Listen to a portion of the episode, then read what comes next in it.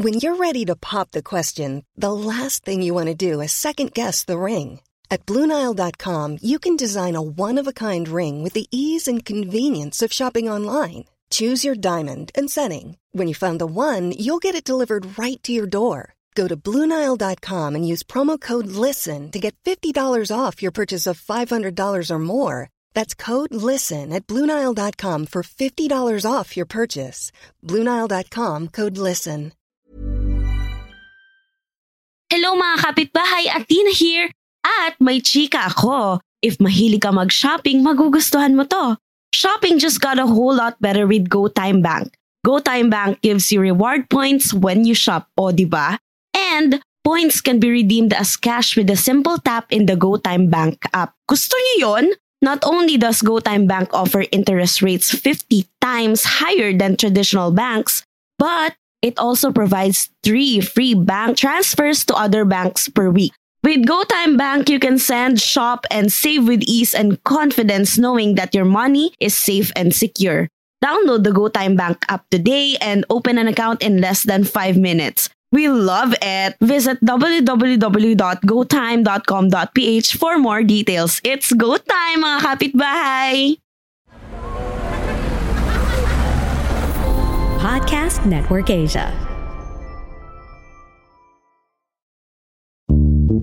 Hindi ko naman sinasabi we raise dogs to eat them or pag nakakita ko na aso, hmm, sarap po talaga. It, it, it doesn't work that way. it doesn't work that way. Kasi ganun si Toto nung first time namin nagbito nalaman niya I'm that breed of Ilocano. No? Parang sabi ko, hindi naman ako yung parang gusto mo aso.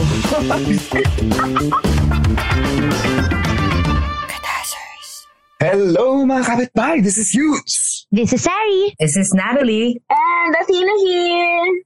And y'all are listening to Cool Gazer. Gazers. Bigla tamigil.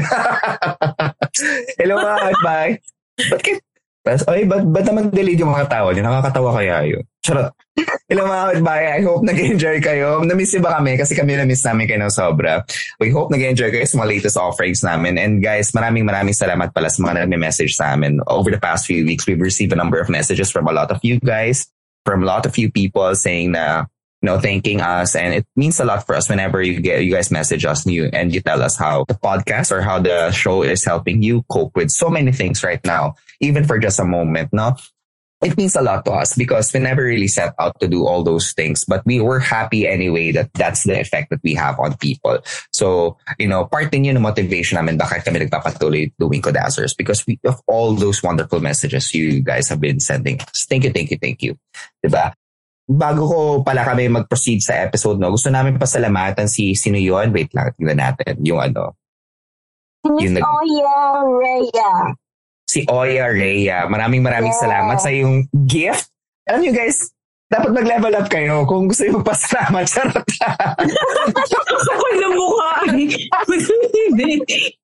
Charot lang guys. Messages lang are ano, messages are already wonderful. Busog na kami doon. Charot lang. Pamerienda nyo. Pamerienda nyo. Ganun, charot lang mga kapitbahay. Pero, well, hashtag no joke, no? Maraming maraming salamat kay Miss, sorry again, Oh, yeah, Rhea. Oh yeah, Rhea, no? Yeah. That was an Ang yabang may unexpected. pinapasalamatan na. that was a very unexpected gift, but definitely thank you, thank you very much for that, no? Mga kapitbahay, maraming maraming salamat. Shout out to Oh yeah, Rhea. Yeah.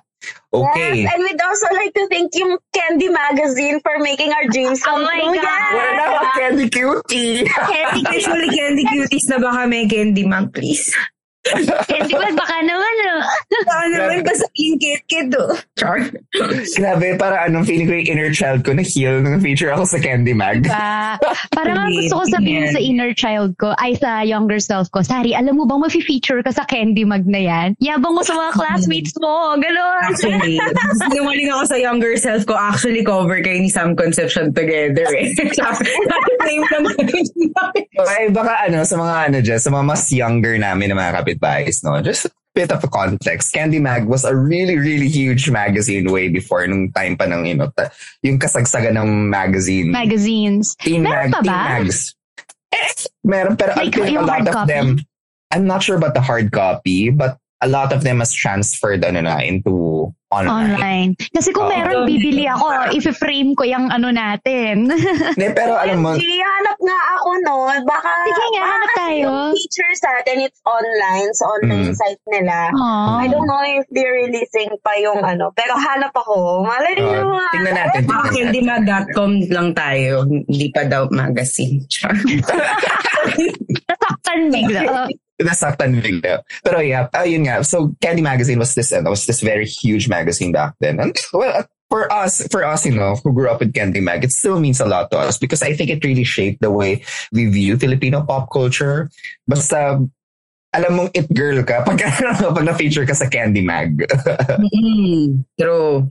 yeah, so that was a very, very big thing nung na, ano, nakita namin. Actually, nung una, hindi ko pa na-realize sa Candy Mag siya. Parang, parang, ano ba ito? May nagme-message naman sa Kodazers na hindi ko kilala. Tapos nakita ko, ah, Candy Mag! so that was a very, very big thing for us. So thank you, Candy Mag, for that feature. Available din po kami for interviews kung gusto nyo. Photo shoot, grow up, graduation pictures. Char.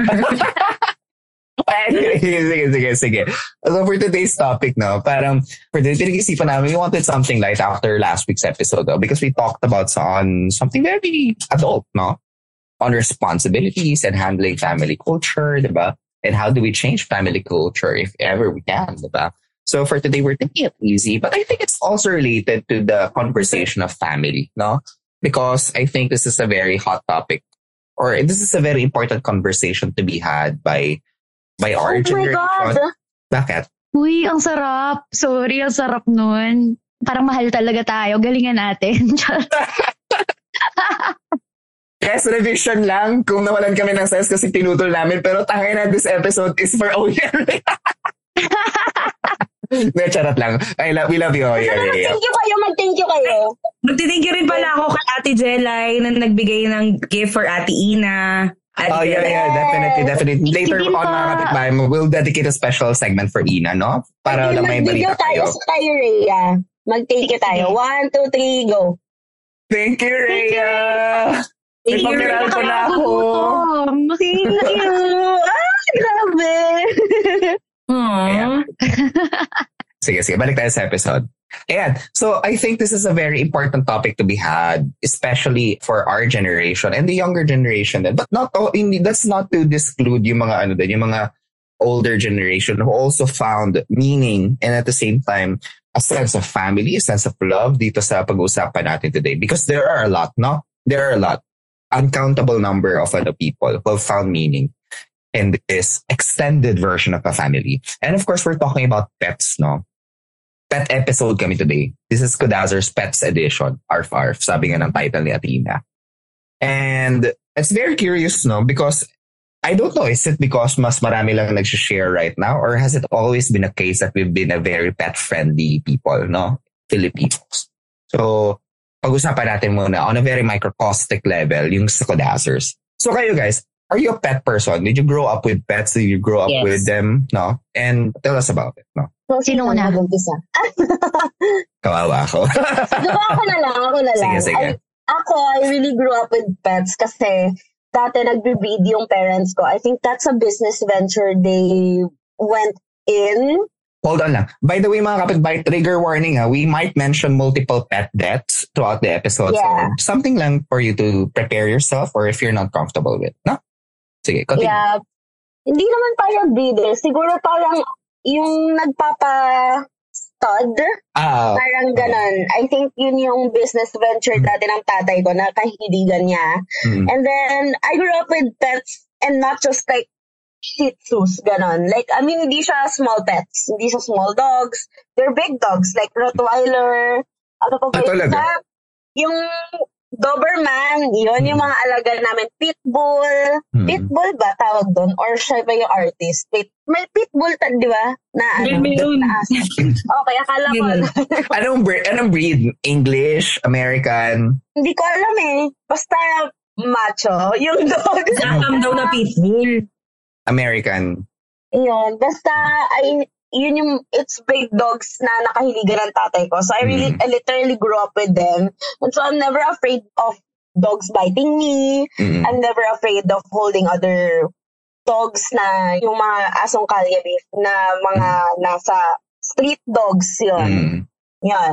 Pero So, hinahabol ka ng dogs. Pero hinahabol ako ng, pero meron lang akong brief scary moment with a dog nung hinabol niya ako sa dapitan. I think we all know that story. but, yeah, I grew up with pets and I grew up loving them. Not Mm. so much sa cats though, but I think cats love me as well. Kasi Mm. parang chino-choose nila ako lagi. Like, ginaganon nila ako. Paano? Mm. Yung minamasahe ka nila, ginagawa ka Oo. nilang dough. pag dumidikit ako sa kanila, well, si Mm. Mala, pinapatungan niya lang ako. Feeling ko, feeling niya, ina-own niya ako or something. Mm. Anong tawag dito? Pag pinipili ka daw ng pets, you have a good soul. Mm. Oh, see, I have a good soul Yeah. kasi because of that, you know? Ang hirap paniwala pag sinabi mo na. Ah. Yun clear. Oo. Pero yon super sayang to grow up with pets. Lalo na if like super dog, yung like yung mga dog person, pag dog person ka, kasi parang wala, they're part of family. Tapos I have baby pictures na nakapatong ako sa like sa Rottweiler namin. Ang cute! Sino? Oo, may, Liit. may kitang pictures sa ganon. Liet kasi, di ba Rottweiler, di namin akala, hindi akalain ng parents ko na lalaki siya. Kasi maliit lang siya, kasi ganito lang siya kalaki. As in, parang one arm lang yung yung laki niya. Tapos lumaki Mhm. siya. So, kaya, kaya yung pangalan niya Liet, kasi maliit siya nung bata, tapos di namin in-expect na lalaki pala siya. Mm-mm. So, Mm-mm. ayun. Sige, sige. Remember yung mga pangalan ng pets mo, ha? babalikan natin yan mamaya. Ikaw na, Ako, Mm. like, everything? Yeah. Sobrang dami ko. Parang ang dami nun ah. Kasi siguro, ano muna, briefer muna. How was your experience growing up with pets? Well, how, parang- how were you, did your, were your parents pet people in the first place, diba? Yeah, I would say, pero not enough. Siguro ito yung difference. Like, in the beginning, yung una naming aso, si Hakone, Japanese Mhm. Pit siya. So, dahil para older generation, I grew up with my grandparents. Older generation sila, naniniwala sila na madumi yung dogs Mm. sa labas ng Talaga? dog. Mhm. Oo, nung dati. Lately, actually, nagulat kami sa, nagugulat ako kasi lately lang talaga yung Philippines na parang kahit kahit na yung mga yung mga mommy, parang ibinibaby na yung mga aso. Hindi ganun Yeah. dati. Dati, Mm. sa labas ang aso sa Mm. Pilipinas. Ewan ko, with our case. Mm. So parang ganun ako, sanay ako na may aso kami, pero nasa labas sila. Like may doghouse kami sa labas, tapos Mm. pinapakawala naman namin sila, pinapaliguan and stuff. Pero yun, nasa labas sila. And then after no, nagkaroon kami yung hotdog na aso. Mm. Pangalan naman niya si Tootsie. Mm. Dash So, dog. Nagkaroon din kami ng, basta ang dami namin, si Century, si Sunshine, nagkaroon ako ng ilang parrot, tapos nagkaroon Oh. ako ng, ng rabbit, si Dorian Gray. Mm. Tapos, bumili pa ako ng, ano, nagtry pa ako na maging, ano, maging breeder or maging, alam mo yung mga online pet seller. Ah. Nag-end up, ina-adapt ko rin aso. Wala akong kinita. Bumili ako sa Arangke, in-adapt ko rin. Another story yun. Si Phantom yun. Yung kinagat yung buntot niya kasi, alam, ano siya, ano yung tawag doon yung mill? ano yun? Yung, yung parang puppy mill dog siya. ah, okay, okay. So, okay. parang mali pagka-breed, tapos parang basta yun, kinagat niya yung another story yan, siguro mamaya na lang yun. Tapos, ano pa ba? Nagkaroon din ako ng fi- fish era na Hmm. nag-try ako pag ano, mag-aquarium, pero namatay yung mga isda. Mm. Tapos, ayun, hanggang I found my true love, the Si Chance the Pomeranian. Popper. Pom. So, yun. How about you, Sari? Did you grow up with pets? Yeah, meron kaming isang ah, big dog, si Chomp.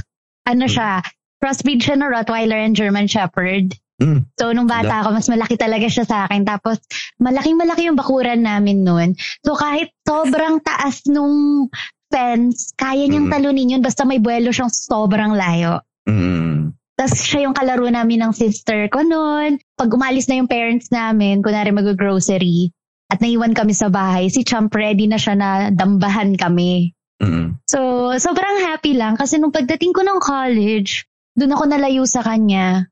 And then afterwards, old age, namatay siya sa old age. After that, nagkaroon pa kami ng mga aso just because nagkaroon ako ng dalawang dog Si Poco. tinry kong i-adopt when I was younger. I didn't know na sobrang hirap pala. Inuwi ko rin to si sila sa bahay. Di pa si Poco to. Mm. Si Wu at saka si QP. Inuwi ko sila sa Cavite kasi hindi ko na maalagaan bigla. Mm. Hindi ko alam sobrang hirap. Si Poco naman, that's a different story kasi hindi ko naman sinasadyang makuha si Poco eh. May friend ako, si Nika, buntis siya noon, tapos bawal sa condo yung dog. Di nila alam kung kanino ibibigay si Poco. Eh, they know na I take care of people and pets a lot, like more than I would myself. Huwag niyo akong tularan. Pero I'm taking of care of myself now. Binigay niya sa akin si Poco and ang dahilan ng kung bakit di ako tumatanggi kahit hindi ako ready alagaan siya is because malas daw tumanggi sa buntis. Oh. Ah, talaga? So, if maaalala niyo, I would do that against everyone. diba? Gaga ka. Yung, alam niyo mga kapitbahay, nung si Poco nasa akin, kasagsaran yun ng Nana Rosa, and hindi ko alam kung paano ko siya, saan siya iiwan, as in hindi siya maiwan kasi papi pa siya nun. Dinadala ko siya sa rehearsal at ang nag-aalaga sa kanya si Ma'am Jose, yung director namin. Like, pinapatahimik niya, nilalaro niya, at sobrang thankful ako sa lahat ng tao na nandun, naghahatid sundo kay Poco, Mm. nag-aalaga kay Poco. Ayan, thank you sa inyong lahat. At sa huli, inuwi, inuwi ko rin siya dahil sobrang busy na namin sa Nana Rosa. And ngayon, baby na siya ng mom and sister ko. Pero Oh, cat so- person na ako ngayon. With Na-convert na ako. Heavy. Yes, with Mala and Heavy. Ikaw, Yudes. Ako naman, I did grow up with pets, no? But I have to say, I only developed a real affection for them only recently because my my dad is a farmer. So, and we're that breed of Ilocanos, no? Hindi ko naman sinasabi we raise dogs to eat them or pag nakakita ko ng aso, hmm, sarap puta. Ganun. It, doesn't work that way. It doesn't work that way. Kasi ganun si Toto nung first time namin nagbito, nalaman niya, I'm that breed of Ilocano, no? Parang sabi ko, hindi naman ako yung parang gutom ako, gusto aso. it doesn't work that way.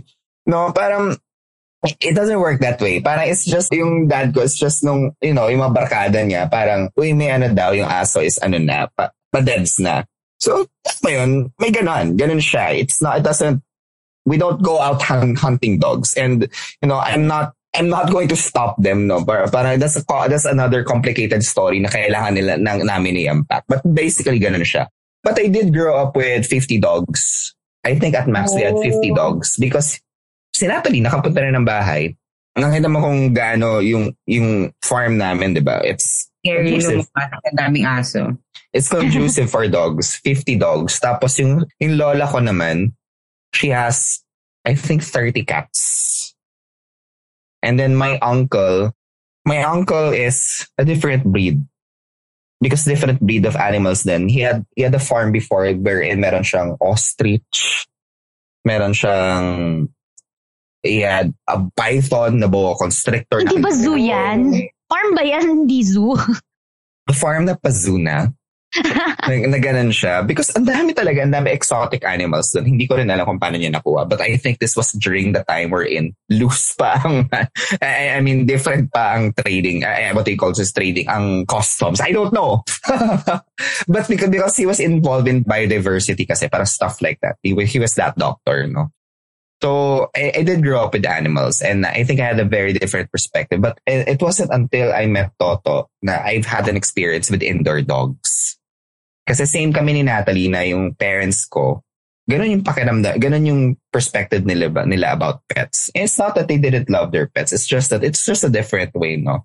We feed them and stuff like that. But it wasn't until I met Toto na we're in, I really, you know, the dogs are inside the house, they sleep on the bed. So it's a very radical experience for me growing up, no? Other side of the fence we're in. Dogs are outside pets, no? First time ko na magbuhat ng aso. So, alam mo yun, katabi matulog. Kaya I remembered before nung ano, yung kay Natalie, nakasama ko sila, andun ako sa bahay nila sa Marikina. Tapos nakita ko kinikiss niya si Arya. Sabi ko, ba't to kinikiss si Arya? Tapos sabi niya, ko si Arya. Sabi niya, malinis naman si Arya. Pero, sa, pero yun nga, yun nga, di ba? Because I haven't lived with dogs before na inside the house. It's a, such a very foreign experience sa akin. Pero ngayon, ako yun yung kiss ng kiss kay Baste at Palermo, di ba? pero yeah, that's how I grew up, no? 50 dogs, 30 cats, and now we have 20 dogs, 30 cats pa rin. Because yung sister ko naman yung nagpatuloy ng cat thing ng lola ko. Tata, we have 20 dogs. Pero ngayon, medyo hirap na kasi yung dogs namin, interbreed, nag-interbreed na sila. so, ang hina na ng immune system nila. But that's another, ano, I'm Sandra, and I'm just the professional your small business was looking for. But you didn't hire me because you didn't use LinkedIn jobs. LinkedIn has professionals you can't find anywhere else, including those who aren't actively looking for a new job but might be open to the perfect role, like me. In a given month, over 70% of LinkedIn users don't visit other leading job sites. So if you're not looking on LinkedIn, you'll miss out on great candidates like Sandra. Start hiring professionals like a professional. Post your free job on linkedin.com/people today. Burrow's furniture is built for the way you live. From ensuring easy assembly and disassembly to honoring highly requested new colors for their award-winning seating, they always have their customers in mind. Their modular seating is made out of durable materials to last and grow with you. And with Burrow, you always get fast, free shipping. Get up to 60% off during Burrow's Memorial Day sale at burrow.com slash ACAST. That's burrow.com slash ACAST. burrow.com slash ACAST.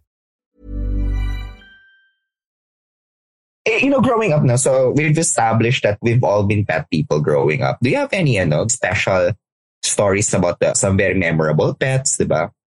Stuff like that. So, meron ako memorable sa mga pets.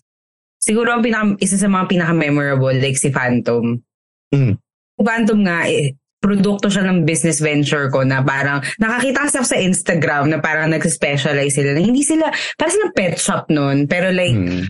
provide sila ng some, ng aso para sa clients like parang personal buyer for dogs Mm. Yes. So, ako naman, parang, ah, parang good idea yun. Tapos parang alagaan mo muna yung dog or whatever. Tapos parang hanapan mo. Parang gaganda mo yung photoshoot and all that shit. Parang ano, gandang business venture. So parang ako, I mean, nakasave akong mga 3-5 pa yata nun sa baon ko or something. Parang sabi ko pa, dinamay ko pa yung kapatid ko, di ba? Dinamay ko pa, dinala ko siya sa, hindi pa siya sa, hindi siya, yung, hindi siya yung sa may Pasay eh, yung Arangke, Mm. doon sa may Divisoria. Yung mas maliit na version and mas, mukhang mas maduming version before. Mm. So, tawag doon. Pagpunta namin doon, usually, ang mamahal, lalo yung mga baby na shih tzu, ang mamahal. Like, parang mga 4K, 5K pa rin. Parang, eh, 3.5 nga lang yung pera ni madam. Tapos parang sabi nung lalaki, red flag na yun eh. Sabi nung lalaki, nung lalaki, halika dito, iyan dito, may 3.5 dito. Shih tzu din, shih tzu din. sabi ko, okay po. Tapos parang, medyo malaki na. Tapos nakalagay 3 months. Tapos, pa, girl, parang, parang one years old na yung aso. Ang laki niya. Tapos yung furry na siya na shih tzu na talagang Ah, full fur. Sabi ko, wait, sabi ko, kuya, para ang laki na niya. Sabi niya, hindi three months lang yan, malaki lang talaga yung build. Tapos parang sabi ko, putang eh. Tapos parang, Udon. so binili ko pa rin, si Phantom. Tapos ano nangyari, ano mo niya may pangalanan. Try kong pangalanan, sabi ng kapatid ko, tangay nakawag mong pangalanan pag na-attach ka dyan, wala yung pera mo. Tapos parang, hindi ko pa pangalanan si Phantom, si, si Doggy. Napansin ko si Doggy, sobrang para sa may short attention span na dog. Tapos never, ito yun ah, para sa span na naging aso namin, so never niya nalaman yung name niyang Phantom. Niya alam. hindi niya, hindi niya gets yun. Pero anyway, para sa may ADHD. Takbo siya ng takbo, ganyan, ganyan. At tapos hindi namin siya mapaliguan or whatever. Ang hirap niya na anuhin, na ipin down and stuff. Kasi grabe girl, zoomies siya every time. Every time. Mm. Ang nangyari, parang di ba nga, ibenta namin. Tapos parang parang si, na-attach, attach na kasi nilaro na. Lipad and revive. Lipad and revive. Tapos yung time na yun, yun yung kamamatay pa lang ng lola ko. Pero ito yung time na, medyo nagkaroon kami ng, ng hindi ma-financial crisis. Alam mo yun, yung parang once in a while sa family niyo, meron kayong shortage. Yeah. Yes. Pero so may, may financial crisis kami nun. And then, buhay pa yung lolo ko nun that time. Tapos parang nagalit siya na inadopt namin si Phantom kasi nga, like, ang dami na namin binabayarang bills, tapos dagdag pa si Phantom, like, Mm. mag-aalaga. Tapos parang nung time na yun, nag, alam ko nagsa-summer job kami ni Chanel. Nag-call center kami both. As in, magka-team kami and stuff. Pero sabi ko, parang naman pinagdaanan ng kapatid ko eh. Pero anyway. Tapos parang lahat ng money namin napupunta lang dun sa aso. Ah, na mga pandoktor, ng pandoktor ng aso, pang shots ng aso. Tapos hindi ko napapansin, parang, pero anyway, before pala yun, ang nangyari, isang morning, papasok kami ng kapatid ko, nakita namin na si Phantom, hinahabol niya yung tail niya. Hmm. Hinahabol niya paikot siya ng paikot. Sabi ko, hello, cute naman yan. Um, parang playing with his tail. Bye. Tapos papasok na ako sa work. Tapos biglang tumawag si Ate Daryl. Shout out Ate Daryl kung nakikinig ka pa. Naalala niyo pa ba si Ate Daryl, guys? Oh. So, tumawag siya. Sabi niya, Tali, sabi ko, bakit? Si Phantom, inat-ngat yung, ano niya, buntot niya. Sabi ko, ha? Inat-ngat yung buntot niya. Tapos parang sabi niya, oo, inat-ngat yung buntot niya. Duguan, putol na yung buntot niya. Tapos parang sabi ko, oh my God. Oh my God talaga. As in parang, so parang ano nangyari, sweldo nun, lahat ng sweldo namin napunta sa pagpapatahi ng buntot ni Phantom. Tapos parang kami, akala namin, daw? okay na. Hindi pa namin alam na, noong una, hindi pa namin alam. Tapos parang okay na, hala namin okay na. Tapos after nun, biglang the next shift na naman, natahi yung buntot ah. Pinutol niya ng tuluyan yung buntot niya, girl. Ingat-ngat niya pa rin kahit putol na. Pinutol niya ng tuluyan yung buntot niya. Tapos kahit Ano? putol na yung buntot niya, hinangat pa rin niya. Pero parang nangyari nga, naubos na naubos yung ano namin. Tapos yung lolo ko, parang, kasi matanda na siya that time. Tapos this was like probably a year before he died or two years before he died. Tapos sabi niya, like, parang mas iniintindi niyo yung bills ng aso, hindi niyo man lang naiisip na baka wala na kaming pangbili nung sa medication namin. So parang kami, like, yung moral dilemma namin, yung buntot ng aso, tas alam mo yun, yung parang hindi namin alam kung ano, kasi first time namin magkaroon ng ganun.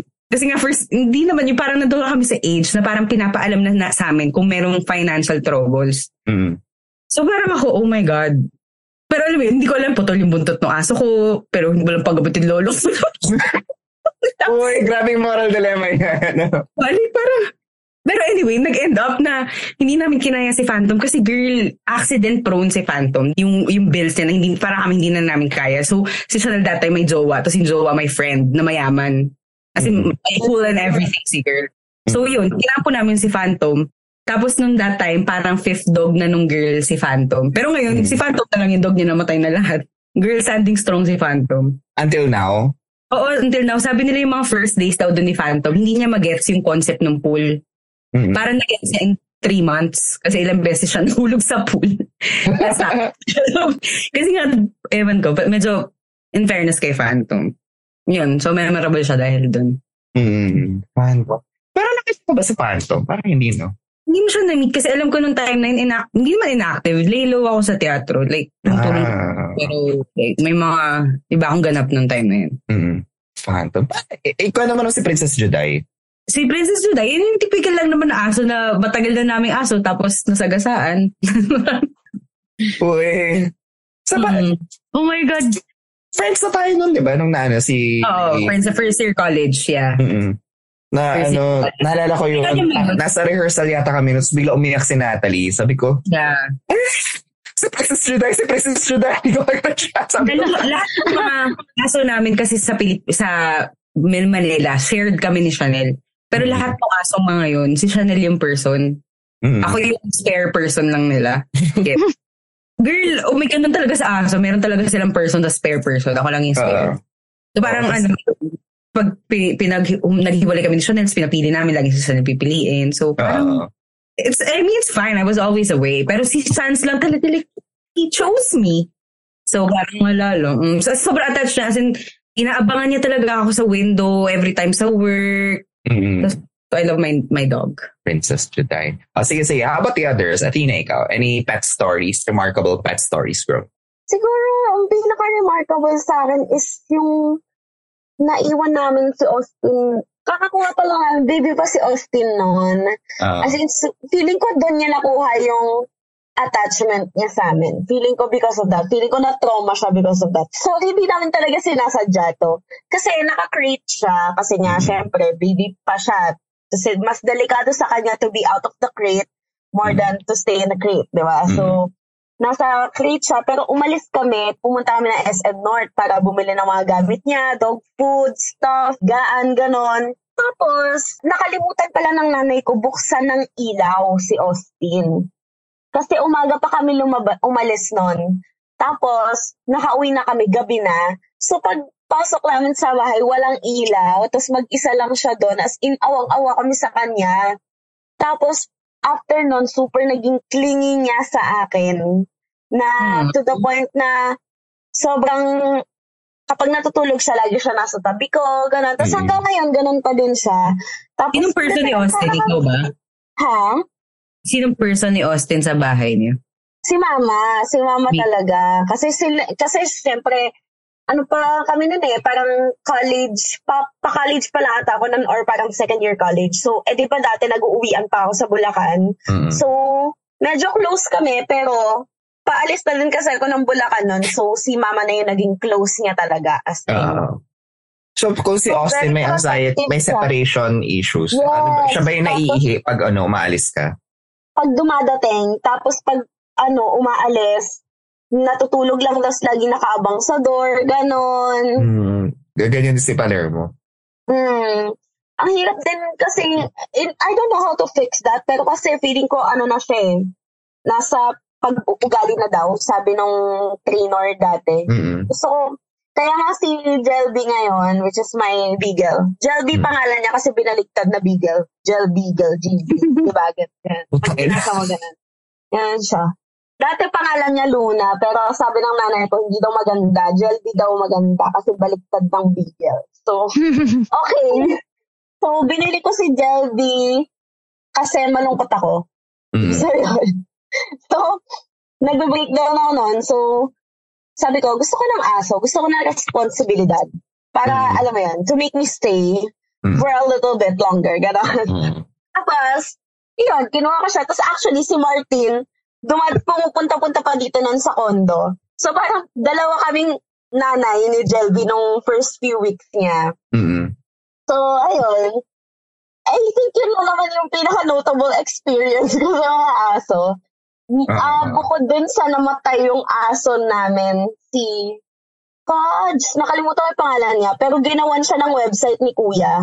Kasi Ah, sobrang lungkot niya nung namatay yung aso na yun. Ah, Kuya Yun. Kubi. Nakakatawa yung Kuya Kubi yung tawag ko sa kanya. Mas matanda ako. Mas matanda ako sa kuya mo, di ba? Magka-age ata kayo. oh, basta Kuya Kubi ang tawag ko sa kanya. Mm. Mm. Oh, that's ano. Alam mo, problem din namin na overly attached din si Palermo. As in, pero nung puppy siya, sabi ni Toto, sobrang independent niya nung nasa, ke, nung nasa ano pa siya, sa potion pa siya. He'll be, he'll be playing on his own. Tapos hindi siya nakikipag ano, sa mga ibang puppies. Tapos nung inampon siya, doon na siya, nag-imprint yata siya kay Toto. Aww. Oo, nag-imprint. oo. Eh kasi syempre, Palermo is forced to be independent nun kasi wala siyang person to lean on. Mm-mm. So baka nung inampo na siya, parang finally I can, I can be, you know, I can be a Yeah. dog. Ganun. Oo. sobrang ano niya ngayon, sobrang hyper niya and stuff like that. Pero let's get to that later. Ikaw, Sari, any notable pet stories? Ay nako, dog person talaga yung family namin. Hindi ako mahilig sa cats. I don't like their smell. I don't find them cute. Ganon. Pero eto kasi, dalawa yung cats ko ngayon, mga kapitbahay. Si Mala at saka si Heavy. Ano sila? Mga rescue ko sila. Mm. Pero hindi ko sila pinili. Pinilit nila yung sarili nila sa akin, especially si Mala. Mala because malandi, Heavy because heavy cat. Pero Mm. heavy because, yung totoo, heavy because ah, yung likod niya mukhang snake and in Japanese, ang snake ay heavy. Mm. Oh. Yes. And nagising na lang ako isang araw sa pag-chest ako na may katabi akong itim na cat. And that's Mm. Mala. Sabi nila swerte daw pag pinili ka ng itim na, cat. bahay pala si Mala. Alam, pansin nyo yun? Parang doon ako sa mga superstitions, malas daw, swerte daw. So, Ah, ah, ah. kukunin ko. So parang, etong si Mala kasi, every time na nasa lock-in shoot ako, di isang buwan ako mawawala or two weeks, ganyan, uuwi ako, nanganganak na siya sa kwarto ko. Puta. Hindi nga ni Mala. Ang landi niya, nakatatlong batch siya sa kwarto ko. God. Tapos parang, one year? less than one year. Ah, mag-family almost one year. One year yata, one year. Pero in less than one year, parang ang dami nang nangyari sa buhay namin ni Mala. Napikon na ako kasi parang hindi ko, sino bang may-ari nito? Ano, alam mo yun, bakit hindi nako control ganyan. Tapos lagi pa siyang may inuuwi na jowa, si Heavy. At I'm sure siya yung tatay kasi yung mga anak kamukha niya. Ah, My ah. God! Lagi silang nakatambay sa bahay. Ito pa si Mala, sobrang lala. Binibitbit niya yung mga tropa niyang may collar. Yung mga magagandang cats, Siamese, mga cute. May mga tropa sila at nagbabanding sila sa sala sa bahay sa Cruz na Ligas. May rehearsal sila, B. Hindi ko kaya. That's the Baka theater kid musical. si Mala, gaga. That's the musical, B. Oh, ma'am, I cannot talaga life of pets or whatever. Tapos sabi ko, alam mo, there's a reason behind you're always here. You, you are sleeping next to me. Sige, pag yung sunod na sweldo ko, pakakapunin na kita. And it's not gonna be easy because um, maybe you are pregnant again. So, baka i-abort siya. And it's a major operation for cats. Hindi namin alam kung healthy ba siya. Kasi nga stray siya eh. Mm. Ito pa, pinagtanong ko siya sa mga kapitbahay kung um, sino may-ari kasi kukunin ko na. Tapos lahat sila umoo. Pero that night, alam nyo ba, umuwi si Mala sa akin, meron siyang blue collar. Mm. Oh At galit na God. galit ako.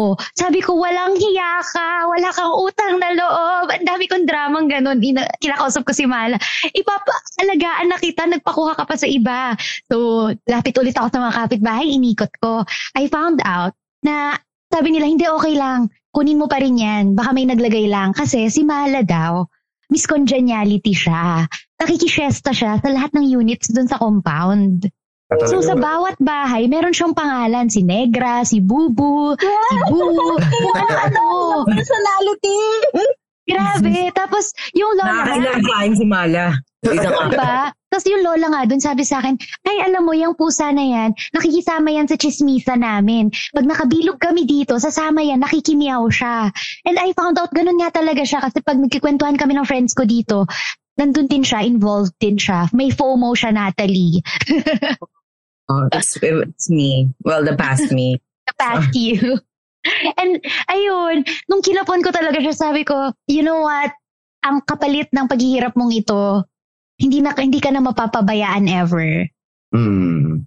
So, Mm. ayun, one year na siya sa akin ngayon. And ayun, Ah. lahat binibigay ko, like yung sweldo ko, lahat sa, kan- sa kanila ni Heavy. Ito pa, si Heavy binitpit ko kasi inisip ko, malungkot si Mala mag-isa.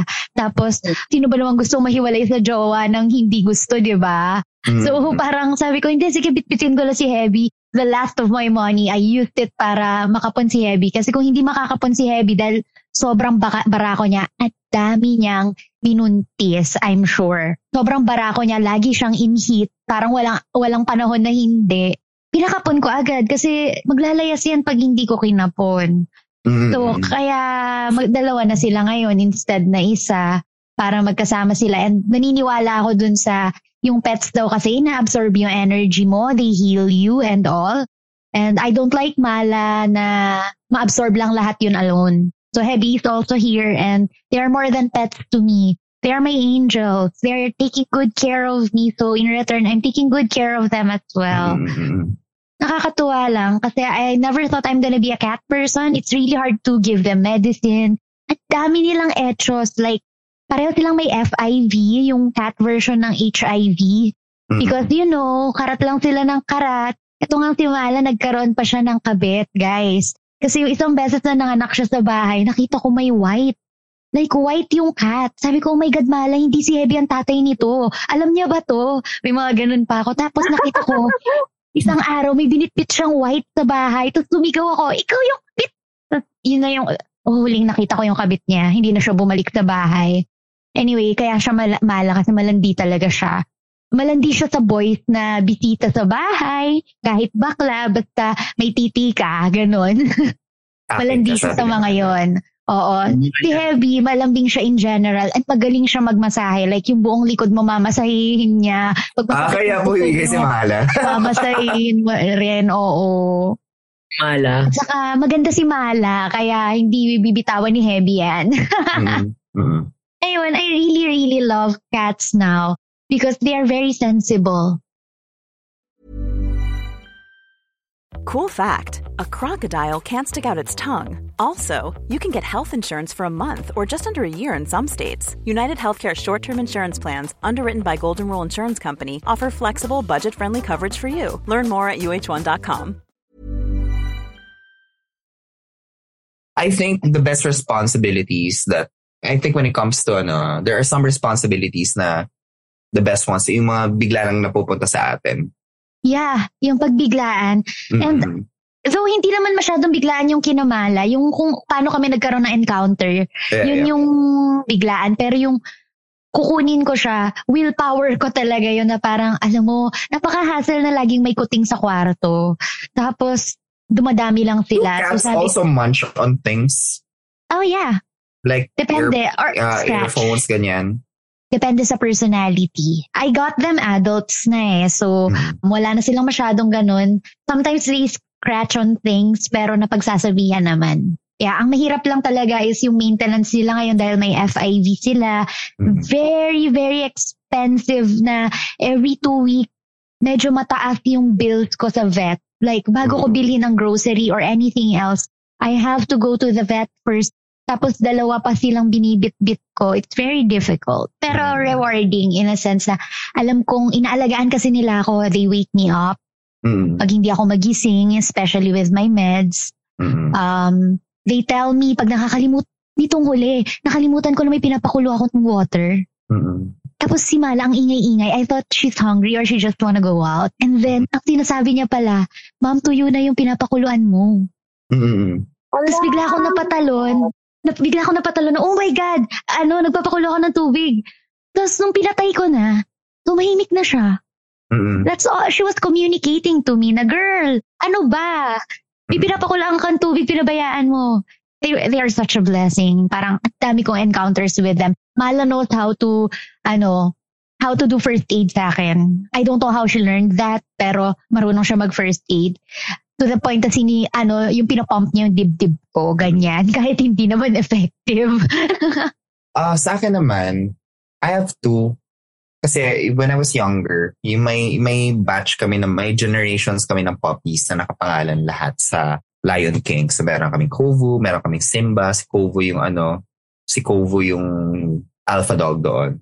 Meron kaming Nala, ganyan. Basta rough, kompleto siya, kompleto siya. Uh, and then, I remember, I think that was the first time I encountered a pet death, no? Uh, it was with this puppy. Well, hindi na siya puppy nun. Very big siya. Si Pumba. And aptly named si Pumba nun because Pumba was like, ano eh, mga halos ka-size ko ngayon. Mga, so mga five feet siya na ano, askal. Tapos, uh, I was on my way home from school that day. Then pag uwi ko, may biglang dumaan na, what do you call this? May biglang dumaan na truck sa amin. Dala-dala, tapos sabi ko, eh, ay, ako kasi familiar na ako sa mga cars no, ng mga, ng mga barkada ng dad ko. So I know kung sino, kung, sino, kung sinong tito yon Because magbabless ako, ganyan. And it was a unknown car. Tapos pagdating ko doon, nakita ko si Kovu. Andun siya sa may paanan nung uh, passenger seat. Tapos duguan siya. Then apparently nabangga siya doon. Kasi yung ano namin, yung dogs namin, ano eh, galaero sila eh. Like Natalie, do you remember yung distance ng bridge sa amin to our home? Mm, yeah. yung entrance ng bridge. So medyo malayo siya. Ganun kalayo yung naabot ng mga aso namin. Then apparently, na ano siya, na nabangga siya doon. And then, you know, I was, and I was shocked. No, the first time makakita ng pet na ano eh, na, you know, nag-aagaw buhay. And first time ko makakita ng ganun karaming dugo. And then my, I was, I was crying. And then my brother, parang God bless him, no? He had the quick thinking kung- paano i i-pacify yung batang umiiyak. Eh, ano yung mga, ano, yung mga palusot ng matatanda para hindi mo, you don't think the worst. And di, ano lang yun, malikmata ka lang, yung dila kaya niya yun nakalabas, naka, parang kumbaga nakablep yung ano yung aso, nakamlem siya. But then, you know, that afternoon, I did. I, you know, Pumba passed away. And I think that was also the first time my mom gave me a very uh, distinct and comprehensive talk about past death, no? Di ba sa kwento ko nga, you know, growing up, my mom was never once one to mince word. Parang, I knew how where babies came from as early as I was six or seven. And I knew what death meant. Well, at least the science, the science of death, no? I knew the science of death, uh, what it, its repercussions at an early age. Then after nun, the next one was si White Knight because I think White Knight yung pangalan niya because it was based on a character from Saint Seiya, the anime. Kung naalala nyo, yung Saint Seiya, yung he rides a Pegasus. Basta search nyo na Saint Seiya. Saint Seiya. Yan. Ganun yung ano niya, yung opening niya. Tapos White Knight yung pangalan niya. This is really, really cute puppy. First time ko magkaroon ng white puppy nun. Kaso kasi with, ano, with White Knight, ano siya, sipunin siya. Parang pinanganak na siya na may ano, na sipunin. Ah. Na, na green talaga yung sipon niya all, all throughout. So he was really born with that condition, no? And then, pa, kahit anong ano, kahit anong attempt namin para pakainin siya noon, para I think it was a few weeks old. Kahit anong attempt namin para pakainin siya, manually namin pinapakain, manually namin sinusubukan, ayaw niya. Parang tinatry namin i-dip yung mouth niya dun sa milk, hindi rin niya makain. And then, this was the time na kasi na ano, what you call this? Yung dogs kasi namin, we had 50 dogs no? And with 50 dogs, Dami. and when they go and heat, chances are sila sila din na magkakaratan. No? Mhm. So, ang nangyayari is, so yung magkakapatid yung nagkakaanak. I gets. Oo. Mm. Eh, di ba ganun yung ano no, ganun yung, what do you call this? Ganun yung, that's the, the genetics of it. Pag magkakapatid or same yung genes, di ba? Because they, they reproduce. Chances are, more often than not, they will reproduce a weaker na ano, physically or biologically weaker yung offspring nila. Yes. And then, so Minsan ganun. lang nabubuhay. Oo, oo, oo. Ganun yung nangyayari sa mga puppies namin. So we're down to 20. So yung mom and dad ko, I think the last time I was there, ang balak nila is kumuha ng ano, ah ng aso, ng mga aso na galing sa ibang tao para to be sure na hindi siya, wala sa gene pool ng aso. Wala, alam mo yun, hindi sila magka-mag-anak or something. Ganun. Kasi ganun, ah, after a while, nung especially during the pandemic, di ba? or even before, nung college ako, I, I learned not to get too attached to dogs kasi nga ganun na nga yung situation ng mga aso sa amin. Alam mo, mag-aalaga ako ng puppy, lagi ko sila pinapakain, pina- kinukutuhan ko sila, ganyan. Pero sobrang prone kasi nila sa timol. Alam niyo ba yun, yung timol? Siguro, it, I, I don't know. Ah, Garapata? X, oo, X. Eh, ako kasi allergic Ah, ako sa ito. timol. Pulgas. Hindi eh, yung small siya, hindi siya yung fat. Yung small lang talaga siya, yung kumbaga kuto ng aso. Hmm. Eh, sobrang allergic ako noon. As in, pag kumakapit, malapit ako sa dogs, alam mo na na the next day, punong-puno na yung legs ko ng, ano, ng kate-kate. Ganyan. Anyway, so mag-aalaga ako and stuff like that. You know, despite the fact na alam ko allergic ako doon sa mga timal nila, wala, mamamatay lang din sila after a few weeks or after a few months. Actually, pag tinignan mo yung messenger namin ni Toto, ang daming picture doon ng mga puppies na ne- that never made it. Oh, sad. Sabi ko, oh, nalalaki yung puppy namin. Tapos eh, alagaan namin, dadali namin sa vet. Pero because nga, ganun na nga yung ano, situation, wala, nag-ano din, namamatay din. So, ayun. That's why for a while, naging medyo, hindi naman asiwa, pero distant ako sa mga puppies. Until recently, itong kinabaste and Palermo na ano, na aso talaga ni Toto. Si Baste, aso ng kapatid ni Toto, no? Na binigay sa kanila ng tito nila. Jack Russell Terrier siya. Tapos medyo bobo si Baste. Hindi, hindi siya medyo bobo. Bobo talaga siya. Pag kumakain kami, uh, what do you call this? Mag-join siya doon sa chair. Mag-jump siya doon sa chair. Di ba Jack Russell Terrier, mataas sila tumalon. Uh, tatalon siya doon sa chair, tapos hingi ng treats. Tapos, after a while, di, yun na. After namin, there was this one time, after namin kumain, nagugas na kami, naglinis kami ng table, tapos packet kami ng stairs. Para napansin namin, packet kami, si Palermo lang yung sumusunod. Tapos, asan si Baste? Pagtingin namin sa baba, si Baste, andun lang sa chair. Kasi hindi siya buwababa. And then it turns out, hindi siya marunong buwaba from a chair. Hmm. Oo. Tapos para, in order for him to get down, it's either kailangan mo siyang buhatin or kailangan mo siyang ilapit doon sa chair, doon sa sofa na kasing height ng chair.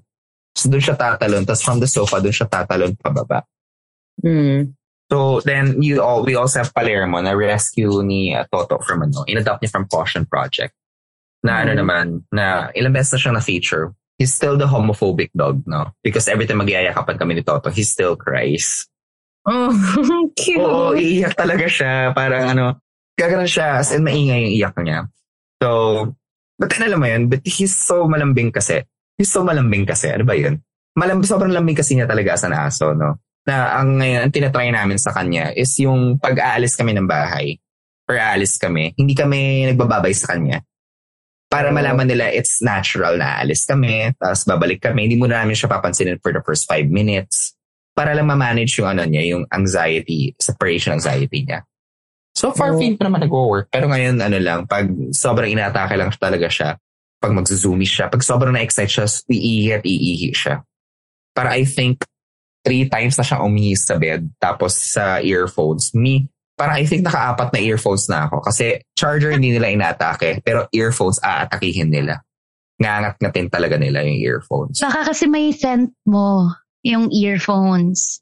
Yeah. Ah, makes Yes. sense. Mas makapit yung amoy ko sa earphones kesa sa ano, Hmm. sa charger.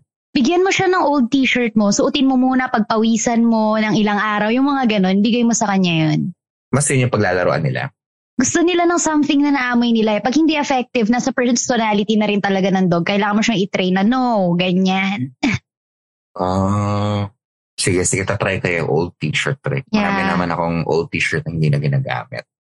Ah, share ko lang na parang, yung unang namatay na pet sa amin, si Daigoro. Sorry, Japanese yung Daigoro. name.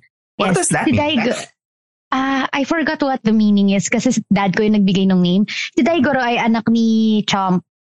Tapos Hmm. nagka-parvo siya. I didn't know anything about parvo. Ang hirap makahagilap ng vet during that time. I think that's the reason behind nag-vet ako eh.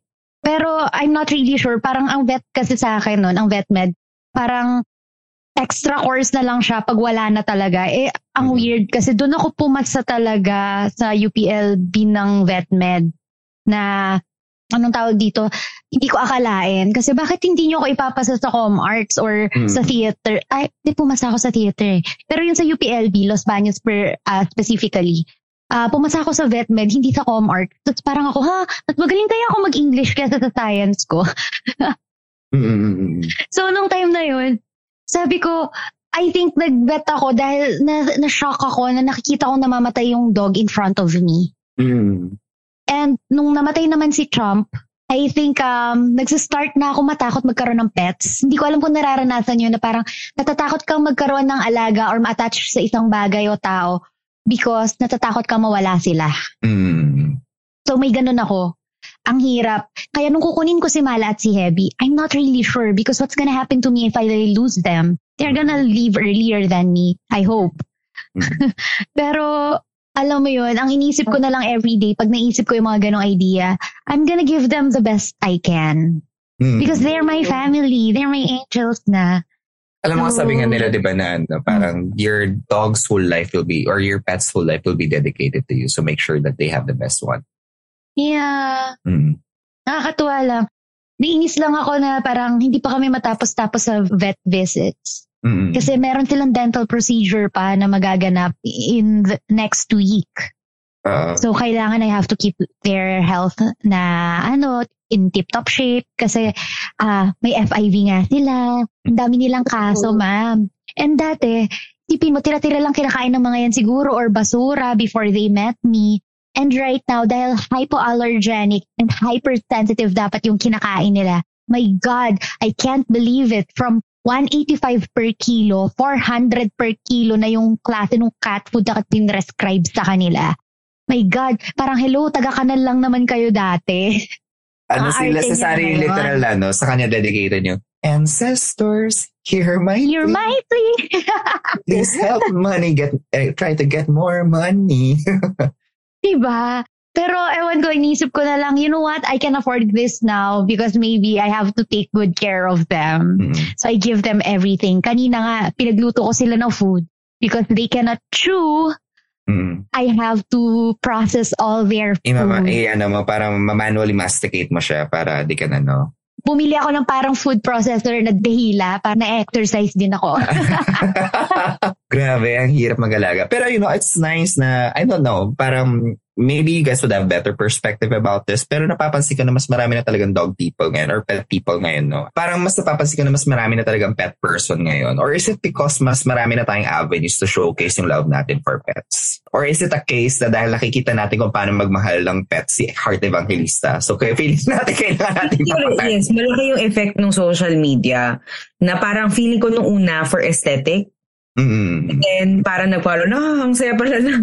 Na- sa bahay, kaya naman pala na nasa loob ng bahay yung pets, kaya naman Mm. pala na nape-maintain, napapaliguan. Alam mo yun, Mm. okay lang naman pala kapag malinis sila, they can go sa bed. Alam mo Mm. yun, parang malaking tulong din yung social media sa... Mm. towards a more accepting na ano, Yeah. pet-friendly society. No? ang memory ko dyan, si Paris Hilton at saka yung mga malilit niyang aso. Di ba lagi siya nagpapapicture ng ganun? Oo, tapos dala-dala niya sa bag niya. aso ni Paris Hilton may sariling bahay. Shoot na sana all! May sarili nga Instagram page na mas maraming followers, di ba? Yeah.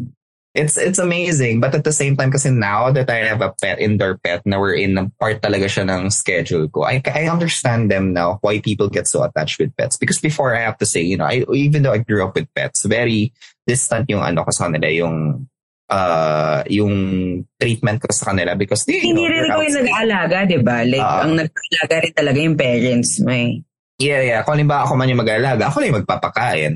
Tapos kung mag-interact man kami, it's also for brief moments. Parang, ah, la- laro-laro tayo. And then akit na ako, papasok na ako sa kwarto. Alam mo yun. So it's different now. And I understand. And, you know, there's even a growing literature of literal literature, both academic and, you know, literary materials that are being written, you know, in dedication to pets, no? It's a very, even before, di ba? Si Pablo Neruda. Noodle, may book siya. Kilala niyo ba si Noodle? Yung Hindi. bones and no bones. Ay, hindi, Eh? hindi pa. No. Pag, oh my God. Sige, Okay, okay, search ko yan. Pero, di ba, I think one of the earliest pet poetry na nabasa ko was Pablo Neruda. I buried the dog today. Para ano niya, dinedicate niya sa aso niya na namatay. Na para sabi niya, I'm not a believer Oh, of... I Parang I'm not a big- Neruda. Uh, sabi niya, I'm not a believer of God. But I'd like to think na when I die, isa ka sa unang ah, ano, sasalubong sa akin. Parang ganun. Parang ganun siya. Parang, I, Ay, don't you believe... know what? Go, go, Sorry, go. pero when my dad died, kasi nung umaga nun, namatay si QP. Hmm. Tapos pat, nung hapon, ay nung gabi namatay yung dad ko. Alam mo ba yung mga kapitbahay namin, nakita, hindi, walang may alam na namatay yung dad ko. Like, walang nakaalam. Mhm. Nagulat na lang sila. Hindi nga nila alam na may sakit eh. Pero nakita nila yung dad ko, winwalk si QP. Dun sa Ah, talaga? street namin. Baka So, magkasama sila. dad mo. Baka Oo. ni QP yung dad mo. Baka, Oo. cute. Yeah. So, you know, that, that kind of stuff, I understand now the tenderness of it. And I wish more people would, you know, adopt that kind of perspective because, you know, in a, in a very beautiful way, maybe if we adopted more pets, uh, took care of more animals, maybe we would have more war. We, do, we wouldn't have wars. We don't, we wouldn't have those guys. True. You know, it's just, uh, just that kind of magical thinking lang, no? Na, I don't know, having a pet changed my perspective on a lot of things, no? Really, really having a pet, no? Yeah. And but I think that's a separate conversation altogether. In the kind of perspective lang na, you know, for a lot of millennials, pets are our babies na talaga. More than actual babies. But then that's another very, I think, uh, deep and conversation to be had on a separate kuda. Ayan. So, ba kayo? Nag-enjoy ba kayo for today's episode? Grabe, grabe yung maghanap na validation, no? Lagi nagtatanong, nag-enjoy ba kayo? Alam niyo naman, Bo, paramdam naman. Paramdam naman kayo, message naman kayo sa amin. And also guys, uh, we'd also like to take this chance no to speaking of mga beloved alaga sa buhay. Pero hindi naman pet. uh, pero we'd also like to take this chance no, para to advertise and you know, para kumatok sa puso ninyo because as you know, ang baby ni Ina, si Baby Duda is un- undergoing her uh, hopefully final surgery para i-close yung well, yung complications sa kanyang ano, sa kanyang body, Body? no? Uh, no, so kung kung meron man kayo maibibigay, no, we're not forcing anyone. If you just have extra or kung gusto nyo tumulong, you can send the account to, to uh to we'll we'll post a detail, we'll post a public detail. Check our uh, our pubs na kasabay nitong episode na to. Or you can PM us. You can Or send you us can a PM us, message no? and we can give you the details. Yes, um, our little little warrior na Kudazer si ano si Duday because this is already Yes. operation no para i-close yung ano nyo, yung mga complications niya. So we're very very very we'll be very very grateful to you guys kung halimbawa matutulungan niyo si Ina on this in this regard, no? Thank you, thank you very much. Just check out our posts. We'll also put up the link doon sa ng GoFundMe page ni Baby Duday, no? Sa ating social media, sa episode description for this, ano, for this episode. No? Yun lang naman. Yeah. So thank you, thank you very much. Also, pasasalamat, malaking pasasalamat sa Podcast Network Asia. Eh, wait, napasalamatan natin si, napasalamatan na ba natin si Jelay? Yes, napasalamatan natin si Jelay. But you know, it bears repeating. Jelay, thank you very much for your help with Baby Duday as well. No, uh, don't worry. Currently, busy lang ngayon si Ina taking care of stuff. But, you know, she's received yung ano mo, yung tulong na pinadala mo and she wants to give her heartfelt thanks. And of course, kami din sa Kudazer sa papasalamat. Ito po. Thank you, Maraming thank you. maraming salamat. So ayun, balikan lang natin no, pasasalamat sa Podcast Network Asia. Kayo nag-ampon sa amin, kami ang pet ng Podcast Network Asia. True. Hindi niyo kami binibitawan until now. Maraming maraming salamat sa pagmamahal. And of course, uh, pakinggan niyo rin ang aming co-affiliates. They're also dishing out very wonderful content. Some even pet-oriented. So check niyo lang ang Podcast Network Asia's website. And kung may mga kwento din kayo na related to here, mga, you know, stories that are related to your pets, gusto niyo mag-share na photos ng pets ninyo, just send it to us. We'll post it then to our socials, no? Everything is at Kudazzers. That's K-U-D-A-Z-Z-E-R-S. Yan. Did I forget anything? Nada, nada. Um, we'd also like to thank our sponsor for today's episode. Of course. Thank you so much. This GoTime episode will not PH. possible without you One- guys. One month na tayong ganito. Pagpatuloy nga. natin. Too, more, diba? too many more months. Too many more months. Lock in, ano na kami, face of go time na ba kami? Eh, baka naman. And thank you, thank you very much, everyone. Again, this is Yudes. This is Sari. This is Natalie. and Athena here. And you all just listen to Cool Dazzlers. Arf, arf. Meow.